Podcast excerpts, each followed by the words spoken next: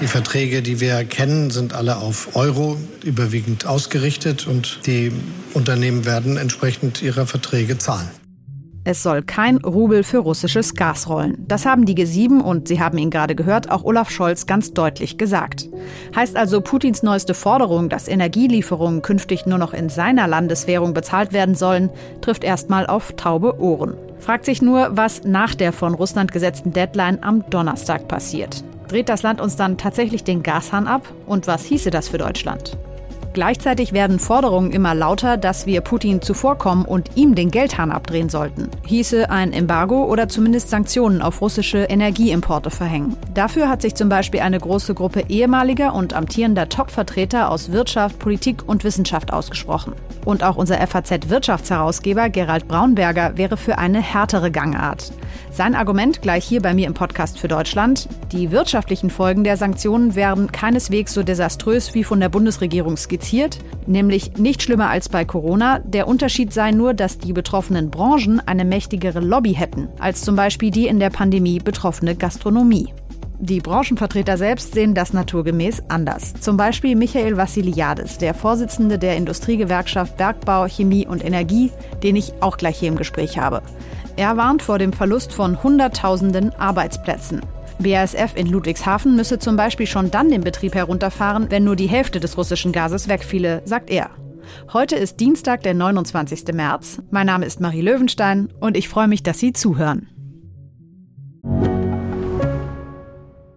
Ich bin Dr. Falk Stierkart und leite ein medizinisches Versorgungszentrum in Erlangen. Der Job als niedergelassener Arzt ist nicht unattraktiv, aber er scheitert oft schon an der Wurzel. Wenn unser Studiensystem nicht darauf ausgelegt ist, genug Ärzte in guter Qualität auszubilden, wie soll die medizinische Versorgung in Mittelfranken dann gedeckt sein? Die besondere Nähe der niedergelassenen Haus- und Fachärzte ist in Gefahr.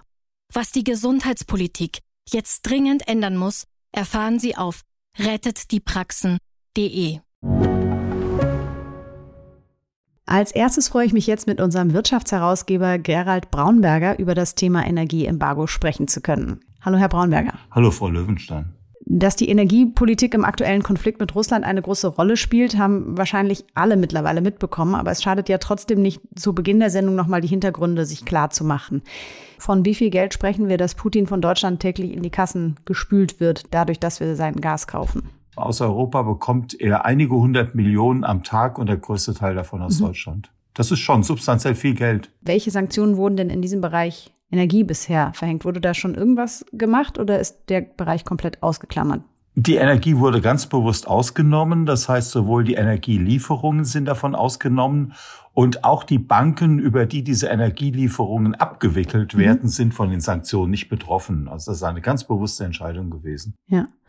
Die Bundesregierung sagt ja, vor 2024 würde der Verzicht auf russisches Erdgas schlimme wirtschaftliche Folgen für Deutschland nach sich ziehen. Und sein Nein zu einem Energieembargo hat Kanzler Scholz unter anderem vor kurzem vor dem Gipfeltreffen von EU, G7 und NATO in Brüssel nochmal betont. Das kann sein, dass es sich hier nicht um eine kurze Angelegenheit handelt, sondern eine längere Auseinandersetzung. Und da müssen wir das alle gemeinsam durchhalten. Deshalb ist die Position der Bundesrepublik Deutschland zu dieser Frage unverändert. Im Übrigen gilt das für viele, viele andere Mitgliedstaaten auch, die sehr abhängig sind von Importen von Kohle, Gas und Öl, viel mehr noch als Deutschland. Und niemanden darf man in dieser Hinsicht im Regen stehen lassen. Ja, also die Bundesregierung erteilt einem Energieembargo eine Absage. Aber welche Argumente führt sie denn eigentlich dafür an? Also welche konkreten wirtschaftlichen Schäden würden drohen? Die wirtschaftlichen Schäden würden in erster Linie drohen durch eine Schädigung der deutschen Industrie und die müsste dann im Laufe der Zeit auf Gas verzichten und das bedeutet, dass eben bestimmte Produktionsprozesse hier nicht mehr stattfinden könnten. Man muss allerdings zu der Embargo-Debatte Folgendes sagen. Die Regierung sagt, es wäre ganz schlimm, wenn wir ein Embargo verhängen. Herr Scholz hat, äh, sagt aber auch, wenn Putin ein Embargo verhängt, was er ja auch machen könnte, dann wären wir vorbereitet. Mhm. Das macht ja nicht wirklich Sinn. Nein, diese beiden Aussagen machen zusammengenommen äh, nicht wirklich Sinn. Es bestreitet niemand, dass ein solches Embargo Folgen hätte für die deutsche Wirtschaft. Die äh, Streitpunkte gehen darum, wie groß der Schaden wäre. Inwiefern gibt es denn da aus der Wissenschaft jetzt Gegenwind gegen die Position der Bundesregierung, die ja ganz eindeutig sagt, wir können uns das nicht leisten. Und wie wird da argumentiert? Es gibt eine Studie von einem knappen Dutzend anerkannter Ökonomen, die einmal simuliert haben, wie eine Wirtschaft darauf reagiert, wenn Gas wegfällt. Und sie kommen zu dem Ergebnis, dass wir mit einer gewissen Wahrscheinlichkeit eine Rezession bekommen, die aber wahrscheinlich drei Prozent des BIP kosten wird und sehr wahrscheinlich nicht viel mehr. Mhm. Da muss man sagen, wir hatten in der Corona-Krise einen deutlicheren Einbruch. Tatsache ist, dass aber eben hier vor allen Dingen Industriebetriebe betroffen wären, während bei Corona das auch Wirtschaftszweige waren mit einer nicht so einflussreichen Lobby wie der Tourismus, äh, das mhm. Hotelgewerbe. Jetzt ist es ja so, man kann ja auch in der Intensität da möglicherweise ein bisschen spielen. Also entweder man macht wirklich ein ganz striktes Embargo und kauft da gar nichts mehr oder man macht ein bisschen weniger scharfe Sanktionen. Welche Alternativen wären denn denkbar, wenn man jetzt kein ganz striktes Embargo sich leisten möchte? Also für Gas wird eine andere Lösung diskutiert, die ich persönlich auch besser fände als das Gasembargo. Da geht es im Grunde genommen darum, den Gewinn abzuschöpfen, den Russland hat von der Lieferung des Gases. Das heißt, man würde einen Preis definieren, den die Unternehmen zahlen und dann einen Zoll erheben, mhm. den Russland zu zahlen hätte. Auf diese Art und Weise würde man versuchen, Putin den Gewinn wegzunehmen wir bekämen weiterhin das Gas und den Gewinn könnte man dann für alle möglichen Zwecke verwenden, zum Beispiel zur Finanzierung der Ukraine, mhm. wenn man möchte. Das ist eine Idee, die diskutiert wird und die ich für sinnvoller halte bei Gas als ein Embargo. Bei Öl und Kohle, glaube ich, könnten wir uns das Embargo eher leisten. Bei Gas wäre es, glaube ich, schon schwierig. Mhm. Bei der ganzen Sache geht es ja eigentlich darum, Putin unter Druck zu setzen, seine Aktivität in der Ukraine einzustellen. Welche taktischen Fehler wurden denn da Ihrer Meinung nach auch gemacht bei der Kommunikation der Sanktionen oder vor allem was diese Energiefrage angeht? Also der, der größte Fehler war, dass sich die Regierung hingestellt hat am Anfang und hat gesagt, wir können uns diese Sanktionen nicht leisten, die wirtschaftlichen und gesellschaftlichen Folgen wären katastrophal. Mhm. Man kann nur dankbar sein, dass Putin darauf nicht sofort mit einem Embargo seinerseits reagiert hat, denn wir haben uns ja selbst klein und schwach geredet. Und auf der anderen Seite tendieren wir auch dazu, Putin zu stark zu reden in dieser Sanktionsgeschichte. Hm. Sprechen wir vielleicht noch mal über einen aktuellen Winkelzug von Putin. Da geht es um die Frage, in welcher Währung die Gasexporte bezahlt werden sollen. Er hat nämlich jüngst erklärt, dass Russland jetzt sich Gas nur noch in Rubel bezahlen lassen möchte. Und ähm, das gilt vor allem für solche Länder, die er als Russland unfreundlich bezeichnet. Die G7 haben dem jetzt eine Absage erteilt, dazu ein O-Ton von Robert Habeck. Das heißt also, dass eine Zahlung in Rubel nicht akzeptabel ist und wir jeweils die betreffenden Unternehmen auffordern, der Forderung von Putin nicht Folge zu leisten. Der Versuch von Putin, uns zu spalten, ist offenkundig. Aber das sieht man an dieser großen Geschlossenheit und Entschlossenheit. Wir lassen uns nicht spalten und die Antwort der G7-Staaten ist eindeutig. Die Verträge werden eingehalten. Wie schätzen Sie das denn ein? Hat Putin wirklich ein Druckmittel mit dieser Währungsfrage? Es ist ein Versuch, den Westen dazu zu bringen, seine eigenen Sanktionen zu unterlaufen. Putins Druckmittel ist immer zu sagen, ich mache jetzt ein Embargo. Das, das hat er ja hm. immer. Also ich stelle den Gashahn ab. Genau. Ich glaube, dass er das nicht möchte, weil das, glaube ich, für ihn wirtschaftlich sehr nachteilig wäre. Aber die, die, die Möglichkeit ist immer gegeben. Auch wenn wir in Rubel zahlen, fließen Devisen nach Moskau. Mhm. Das ist immer so. Denn um die Rubel zu bekommen, müssten wir sie kaufen. Das könnten wir in größerem Umfang wahrscheinlich nur bei russischen Banken tun. Und dafür müssten wir Euro oder Dollar geben. Das heißt, am Ende des Tages würden immer Euro oder Dollar nach mhm. Russland fließen. Wir müssten jetzt nur zuerst Rubel kaufen, mit diesen Rubel bezahlen und die Russen könnten diese Rubel dann sofort wieder verschwinden lassen. Es ginge aber darum, dass wenn wir die Rubel kaufen würden bei der Zentralbank oder wenn wir sie dort kaufen müssten, dann würden wir gegen unsere eigenen Sanktionen verstoßen, weil wir die Zentralbank in ein Sanktionsregime aufgenommen haben. Würde das denn heißen, dass sich deutsche Unternehmen, die jetzt dem Folge leisten und in Rubel bezahlen, weil sie eben vielleicht Sorge haben, sonst kein Gas mehr zu bekommen, dass sie sich strafbar machen und automatisch gegen die Sanktionen verstoßen? Ja, wir würden gegen unsere eigenen Sanktionen verstoßen. Deswegen hat die Regierung ja auch so reagiert, wie sie reagiert und gesagt hat, wir machen das nicht, sodass also die deutschen Unternehmen da auch gar nicht in Schwierigkeiten geraten. Wäre eine Verschärfung des Sanktionsregimes auch im Interesse Europas wirtschaftlich gesehen, vielleicht langfristig? Also es gibt vor allen Dingen im Ausland, aber auch in Deutschland Ökonomen, die der Auffassung sind, dass wir trotz aller Kosten, die ein Embargo für uns mhm. jetzt brächte, das tun sollten, weil sie sagen, langfristig nützt uns das, wenn wir Russland die Möglichkeit nehmen, eben weiter Devisen einzunehmen, mit denen sie dann in zwei, drei, vier Jahren vielleicht wieder militärisch Unsinn anfangen. Es geht einfach darum, diese Möglichkeit zu beseitigen. Aus meiner Sicht ist das im Interesse Europas, aber übrigens der gesamten Welt, äh, wenn wir schauen, welche Folgen dieser Krieg hat für die Nahrungsmittelproduktion und eine Nahrungsmittelproduktion, von der ja vor allen Dingen äh, Menschen in ärmeren Ländern profitieren. Also dieser Krieg muss so schnell wie möglich beendet werden, im Interesse eigentlich aller. Man darf nicht vergessen, dass es in vielen anderen Ländern, in Europa, aber auch außerhalb, keinerlei Verständnis für die deutsche Position gibt, weil man sagt, Deutschland hat viele Jahre lang profitiert, indem es die russische Gefahr überhaupt nicht mhm. gesehen hat. Es hat die Geschäfte mit Russland gemacht. Und jetzt, wo man umsteuern müsste, zeigt sich Deutschland eigentlich nicht bereit, das zu tun. Und das sei im Interesse der ja, Völkergemeinschaft ein Skandal. Man soll, man muss sich darüber im Klaren sein, die Stimmung außerhalb Deutschlands wendet sich sehr gegen die deutsche Politik. Könnten Sie sich vorstellen, dass die Regierung Scholz da bald einknickt?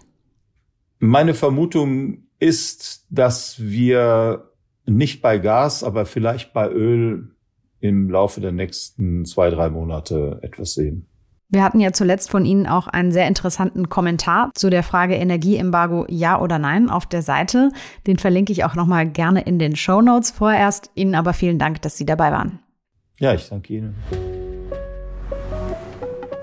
Wir haben es gerade gehört, ein Energieembargo auf Gas würde in Deutschland besonders die deutsche Industrie treffen, zum Beispiel die Chemiebranche. Wie die auf die derzeitige Diskussion über Energiesanktionen schaut, darüber spreche ich jetzt mit Michael Vassiliadis. Er ist Vorsitzender der Industriegewerkschaft Bergbau, Chemie und Energie und sitzt auch im Aufsichtsrat von BASF. Guten Tag. Guten Tag, ich grüße Sie. Unser Wirtschaftsherausgeber Gerald Braunberger hat gerade im Interview argumentiert und sich dabei auf eine Gruppe renommierter Ökonomen bezogen, dass die wirtschaftlichen Schäden, die Deutschland durch ein Gasembargo entstehen würden, weniger groß wären als durch die Pandemie. Der Unterschied sei nur, dass die betroffenen Wirtschaftszweige wie die Chemieindustrie eine stärkere Lobby hätten als zum Beispiel die Gastronomie. Was sagen Sie dazu? Naja, der, der Blickwinkel äh, lässt natürlich ein paar Dinge außer Acht. Der Unterschied zu der industriellen Netzwerk, das wir haben, ist, dass hier natürlich technisch-systemische Zusammenhänge bestehen, die ein Abschalten mit sich bringen, das natürlich erstens nennenswerte wirtschaftliche Probleme auslöst, aber vor allen Dingen natürlich dauerhaft äh, die Gefahr bergen, dass wir industrielle Netzwerke verlieren. Äh, die kommen nicht zurück wie äh, die Gastronomie. Und deshalb, sagen wir, sind die Auswirkungen kurzfristig, aber auch langfristig zu beachten. Und das würde ich dann schon bestreiten, dass es am Ende alles verkraftbar sei. Hm. Wie sind wir denn aus Ihrer Sicht in dieser jetzt prekären Lage gelandet? Und warum würde der Verlust von Gaslieferungen aus Russland eigentlich so besonders die Industrie treffen? Ja, zunächst einmal muss man nochmal deutlich sagen, dass wir diese Abhängigkeit, die wir jetzt vorfinden, nicht ganz zufällig entstanden ist. Das eine ist die Folge der Energiewende, wie wir sie gemacht haben. Und damit hat man sich für das Gas als Brücke entschieden auf dem Weg zu den Erneuerbaren. Zweitens, wir haben sehr kritisch gesehen bislang amerikanisches LNG-Gas.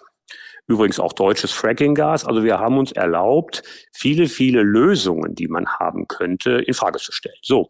Das heißt, diese Abhängigkeit, die wir jetzt haben, ist bis zu einem gewissen Grade auch hausgemacht.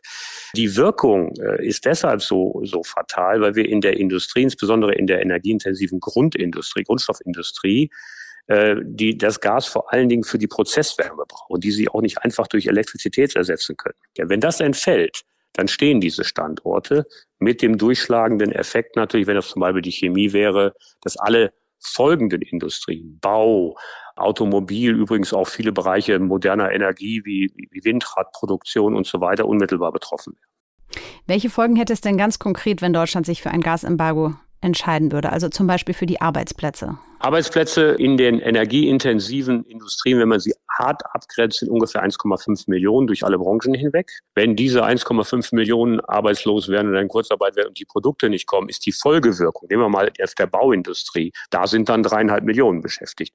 Und so geht das quasi einmal durch den gewerblichen Bereich. Und das sind dann schon einige Millionen. Vor allen Dingen ist mir aber wichtig, dass die Produkte entfallen, die dann dort produziert werden. Und das sind Produkte, die auch unser tägliches Leben sehr stark bestimmen. Zum Beispiel Arzneimittel, zum Beispiel Kosmetika, zum Beispiel Hygieneartikel, zum Beispiel die ganze Nahrungsmittelkette hygienisch zu halten, zu verpacken, äh, zu desinfizieren, etc. etc. Das ist ja am Ende ein industrieller Prozess und wenn da Bausteine fehlen, dann funktioniert das nicht. Das haben wir ja ein bisschen bei der Pandemie schon erlebt, mhm. als wir plötzlich kein Desinfektionsmittel für die Hände hatten. Aber wenn Sie das jetzt mal hochrechnen auf alle möglichen Bereiche des alltäglichen Lebens, das geht dann sehr, sehr schnell. Jetzt ist es ja so, bei Sanktionen könnte man sich ja unterschiedliche Eskalationsgrade vorstellen. Unser Herausgeber Herr Braunberger hat gerade vorgeschlagen, den Gewinn abzuschöpfen, den Russland macht, indem man einen Zoll erheben würde, den Russland zahlen müsste. Hätte das den gleichen Effekt Ihrer Meinung nach auf die Industrie, wie Sie gerade beschrieben hätten, oder wäre das dann abgemildert? Es wäre insofern abgepuffert, weil es quasi nur über die über die Preisschiene käme. Nur die Preisschiene ist natürlich etwas, was am Ende wieder beim, bei der Inflation landet. Es wäre natürlich dann eine andere, am Ende gestrecktere Wirkung auf die Volkswirtschaft, würde bedeuten, dass die schwächsten Unternehmen, die das nicht tragen können, natürlich irgendwann abschalten müssen. Mhm. Aber das wäre natürlich milder, das ist ja logisch. Wirtschaftsminister Habeck hat ja gesagt, bis 2022 in etwa könnten wir weitestgehend unabhängig von russischem Gas sein. Halten Sie das für realistisch? Ich würde mich freuen, wenn, da, wenn das klappt. Ich finde das sehr, sehr ambitioniert. Aber man muss jetzt alles an Möglichkeiten nutzen. Deswegen finde ich auch richtig, dass die Bundesregierung alle Quellen prüft. Ob das so schnell gelingt, kann ich nicht wirklich beurteilen. Es überrascht mich eher ein bisschen. Welche Maßnahmen fordern Sie denn von der Bundesregierung? Also zum einen natürlich wirklich auch in, in der Allianz in Europa und äh, in der Welt, äh, die, die natürlich jetzt Druck auf Russland ausübt, um Verständnis zu werben, mhm. dass die deutsche Sensitivität einfach höher ist als in anderen Ländern. Und das hat aus meiner Sicht wenig mit Eigennutz zu tun, sondern mit der Sicherung auch unserer Handlungsfähigkeit, die wir übrigens brauchen, um dann auch der Ukraine zu helfen. Zweitens, wir müssen uns trotzdem auf den Umstand vorbereiten. Auch dabei muss man, glaube ich, diesen einmaligen Vorgang äh, aufgreifen und sich die Frage stellen, das eine ist die Sicherung von äh, Wärmeversorgung im nächsten Winter, das ist ja elementar. Mhm. Aber man kann sich auch trotzdem die Frage stellen, was heißt das eigentlich? Kann man das auch begrenzen? Also ich sag mal, da geht die Range ja sehr unterschiedlich, welches äh, Kälteempfinden jeder Einzelne hat. Aber äh, kann man nicht dabei auch äh, die Frage der Sicherung von industriellen Produktionsprozessen mitdenken. All diese Dinge äh, sind natürlich zum ersten Mal in diesem Ausmaß äh, jetzt zu beachten. Deswegen hoffe ich, dass einfach da Offenheit besteht und nicht einfach die Nomenklatur abgearbeitet wird. Wenn wir jetzt mal ganz konkret auf BASF in Ludwigshafen schauen, ab wie viel fehlendem Gas aus Russland müsste da die Produktion zum Erliegen kommen? Ja, Ludwigshafen ist ein, ein, ein gutes Beispiel, weil Ludwigshafen im Prinzip die gesamte Wertschöpfungskette der Chemie abdeckt, vom Öl, was quasi in den Cracker geht, bis zu den Produkten, die hinten rausgehen, also wie ein Schweizer Uhrwerk. Wenn wir bei 50 Prozent Liefermenge ankämen, wäre quasi der Standort instabil. Dann wäre es auch technisch an der Grenze, dann könnten wir äh, den Standort auch nicht mehr sicher fahren, also müssten ihn abfahren. Mhm. Der BASF-Vorstand Martin Budermüller hat ja gesagt, der Konzern arbeite momentan intensiv daran, die Abhängigkeit die Abhängigkeit vom Gas zu verringern. Wie können wir uns das vorstellen? Was können Betriebe jetzt selber tun, um sich da unabhängiger zu machen? Also die BASF, aber auch die ganze Chemieindustrie hat sich wirklich engagiert auf den Weg gemacht. Wir haben das auch sehr unterstützt und getrieben, die Elektrifizierung der Chemie, Chemie voranzutreiben. Das bedeutet all das, was ich vorhin zur Wärme gesagt habe, halt zu ersetzen durch elektrische Beheizung etc. Nur das dauert viel, viel zu lange, um die akute Situation jetzt zu lösen. Hm. Ein Thema, was ja gerade vielen Sorgen macht, ist Putins Forderung, dass Gas nur noch in Rubel bezahlt werden soll. Und die G7 haben Unternehmen aufgefordert, dem nicht nachzukommen. Ja, was bedeutet das denn, wenn wir jetzt nochmal das Beispiel BASF nehmen, für die Unternehmen? Gerald Braunberger hat gerade gesagt, die Unternehmen würden automatisch gegen bestehende Sanktionen verstoßen, wenn sie jetzt in Rubel zahlen, weil sie den wiederum bei der Zentralbank kaufen müssen. Genau, das können sie nicht tun. Das halte ich auch für falsch. Wenn, äh, wenn die Politik und wenn die westliche Politik entscheidet, das nicht zu machen, was ja am Ende auch eine Erpressung ist, äh, dann können auch nicht Unternehmen das unterlaufen. Das bedeutet, die Frage ist, was Putin dann tut, wenn er ähm, die Bezahlung in Dollar oder in Euro angeboten kriegt und ob er dann den Gashahn zudreht. Das mhm. ist die Frage. Und das ist auch das Risiko mit den Folgen, die ich schon beschrieben habe, nur von der anderen Seite. Aber äh, dass man sich jetzt nicht diktieren lässt, sozusagen den Rubel zu stabilisieren, darum geht's ja Putin. Äh, das, das verstehe ich schon. Sie sind ja auch Vorsitzender der europäischen Industriegewerkschaften. Was würden Sie sagen, wie wichtig ist es, dass sich Europa jetzt abstimmt und nicht jeder nur nationale Interessen verfolgt? Es ist absoluter Unsinn, dass wir in Europa äh, Energiepolitik im Vorgarten machen, dass das mhm. Ganze einfach verbreitert wird im europäischen Ansatz, sodass wir wirklich strategisch überlegen könnten, wo bringt man welche Erneuerbaren hin, welche Bereiche, wenn ich an Südeuropa denke, hilft man übrigens auch damit, sich zu entwickeln. Wie können wir insgesamt, nehmen wir mal LNG-Gas in Europa, haben wir genug Häfen für LNG, nur nicht in Deutschland. Das heißt, all diese Dinge mit entsprechenden Pipeline-Verbindungen etc. jetzt aufzubauen, mhm. ist maximal sinnvoll. Ich glaube, dieses Momentum darf man nicht verpassen. Europa mit einem neuen Auftrag, ich will nicht sagen Sinn, hat es auch vorher einen Sinn gehabt, aber neuen Sinn auch und Auftrag zu versehen, weil die Menschen das auch jetzt erleben und spüren. Sagt Michael Vassiliadis, der Vorsitzende der Industriegewerkschaft Bergbau, Chemie und Energie. Vielen Dank. Gerne. Wir müssen vom russischen Gas unabhängiger werden. Da sind sich mittlerweile eigentlich alle einig. Die entscheidende Frage ist da ja aber nicht nur, wann wir das schaffen, sondern auch wie. Wer könnte uns stattdessen Gas liefern und welche Kröten müssten wir da jeweils schlucken? In dieser Frage hat sich in den vergangenen zwei Wochen sehr schnell viel getan. Deswegen spreche ich dazu jetzt mit meiner Kollegin Julia Löhr aus der Berliner Wirtschaftsredaktion. Hallo Julia. Hallo Marie. Wenn wir zuerst mal nur aufs Geld schauen, wie billig ist denn eigentlich russisches Gas im Vergleich zu anderen Gasquellen? Ja, ich kann dir da jetzt natürlich keine Zahlen nennen, aber es ist auf jeden Fall sehr viel günstiger als das sogenannte LNG, das Flüssiggas, was äh, auf Tankern, wo dann zuerst mal Gas verflüssigt werden muss, dann auf Tanker gebracht werden muss, verschifft werden muss, dann bei uns ähm, in Europa anlanden muss, dann wieder in Gas umgewandelt werden muss. Von daher ist das bislang deutlich teurer als das ähm, Pipeline-Gas, äh, wie es oft genannt wird, äh, was eben über die etablierten Pipelines dann aus dem Osten bislang zu uns strömt. Und dass es diese Pipelines gibt, das war natürlich dann auch der Grund, warum wir jetzt ungefähr die Hälfte äh, unserer Importe aus Russland beziehen, weil es halt ja vergleichsweise einfach äh, und günstig war. Hm. Du hast jetzt zuletzt Wirtschaftsminister Habeck auf einer Reise in die Golfstaaten begleitet, wo er versucht hat, ich sag mal, neue Gasquellen zu erschließen. Und danach hat er verkündigt, wir könnten bis 2024 weitestgehend von russischem Gas unabhängig werden. Was würdest du sagen, inwiefern hat die Reise da tatsächlich geholfen? Na nee, gut, wenn man sich jetzt anschaut, eben wir wollen weg von diesem Pipeline-Gas, wir brauchen mehr Flüssiggas, gibt es halt einen Kreis von Ländern, die da in Frage kommen. Und Habeck hat in den letzten Wochen sie quasi alle mehr oder weniger abgereist. Er war in Amerika, er war in Norwegen und er war, wie du es gerade angesprochen hast, ähm, zuletzt jetzt in Katar und in den äh, Vereinigten Arabischen Emiraten. Und Katar ist eben insofern interessant, dass ähm, es einer der größten Flüssiggasexporteure der Welt ist mhm. und sie ihre Förderung, ihre Produktion auch erheblich ausbauen wollen. Da gibt es also perspektivisch durchaus was zu holen. Aber klar ist auch, dass nicht ein Land alleine quasi all das, was wir im Moment noch aus Russland beziehen, ersetzen kann, sondern dass es einen Mix aus Ländern braucht. Mhm. Katar und die anderen Länder, die du gerade angesprochen hast, die sind ja nicht gerade unumstritten.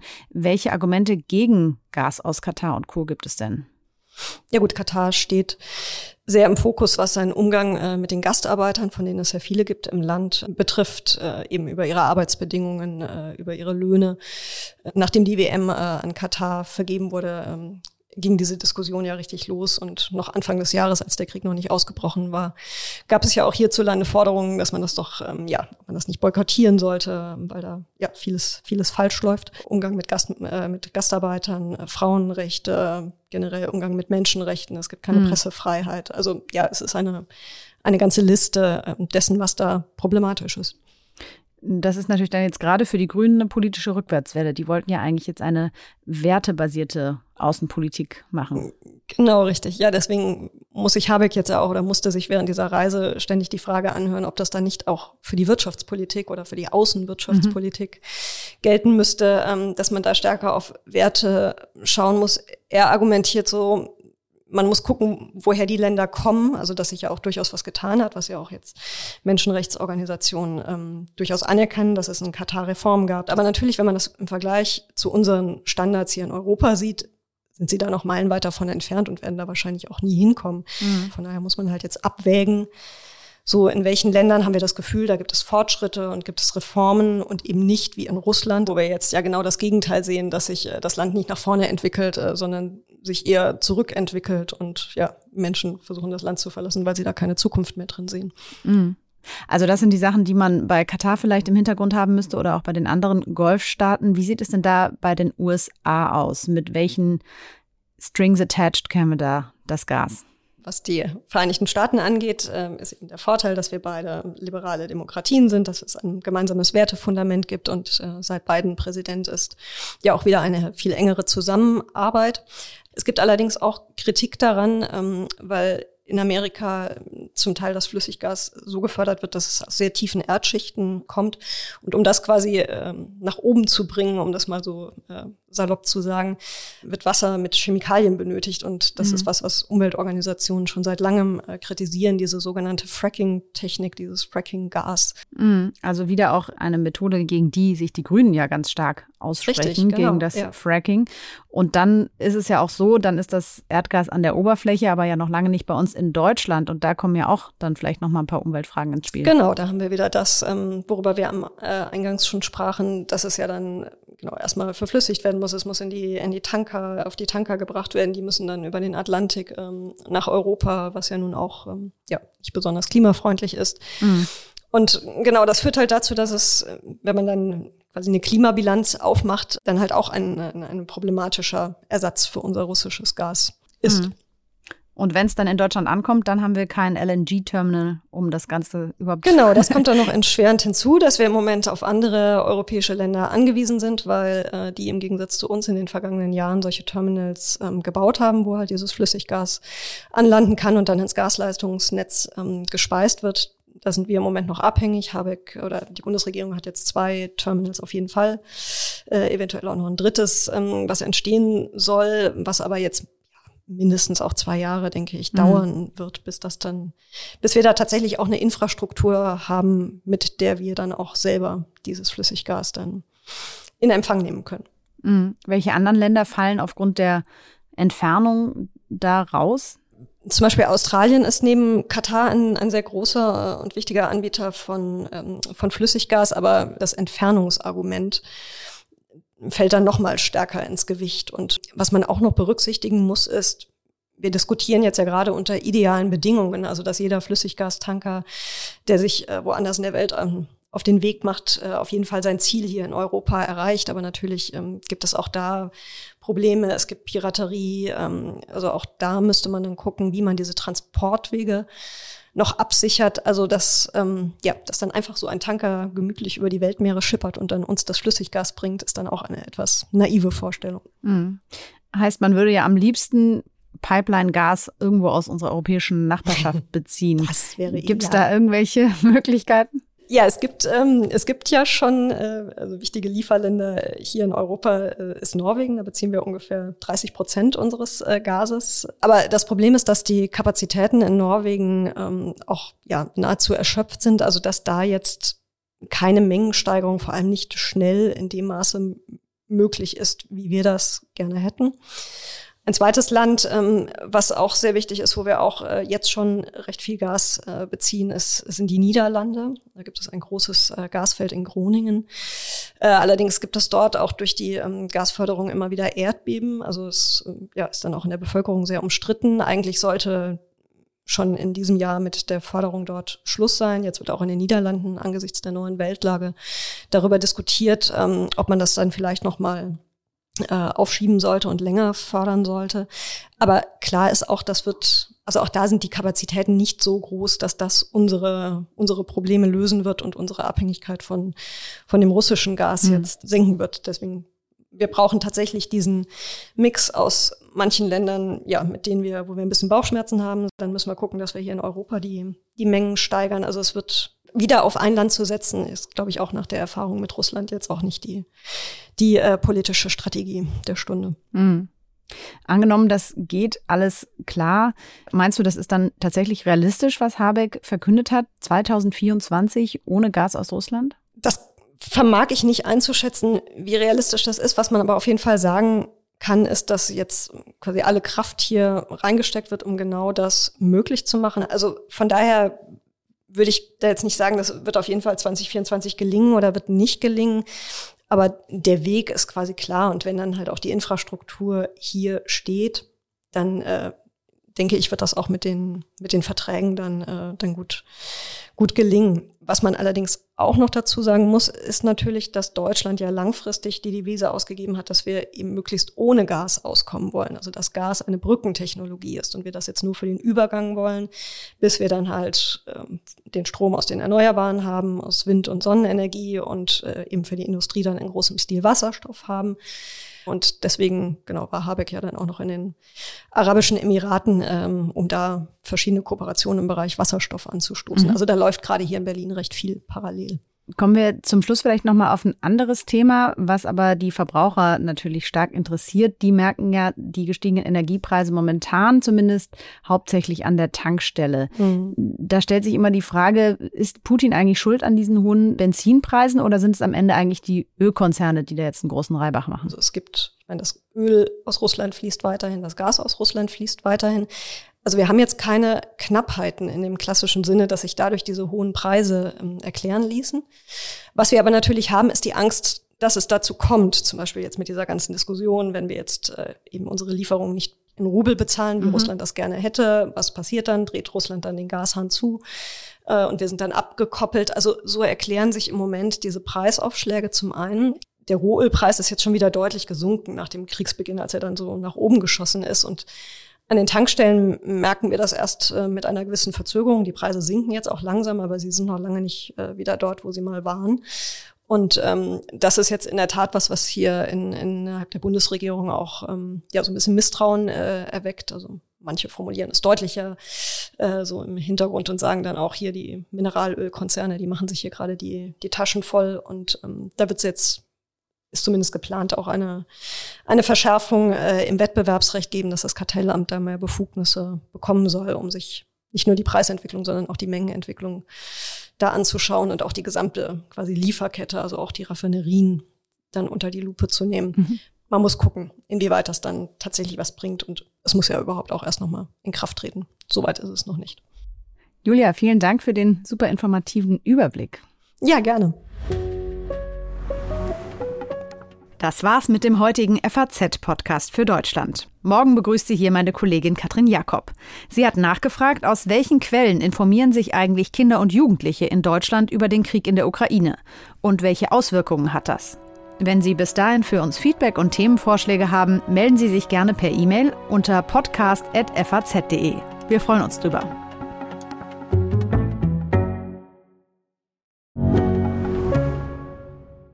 Ich bin Dr. Falk Stierkart und leite ein medizinisches Versorgungszentrum in Erlangen. Der Job als niedergelassener Arzt ist nicht unattraktiv, aber er scheitert oft schon an der Wurzel. Wenn unser Studiensystem nicht darauf ausgelegt ist, genug Ärzte in guter Qualität auszubilden, wie soll die medizinische Versorgung in Mittelfranken dann gedeckt sein? Die besondere Nähe der niedergelassenen Haus- und Fachärzte ist in Gefahr. Was die Gesundheitspolitik jetzt dringend ändern muss, erfahren Sie auf rettetdiepraxen.de.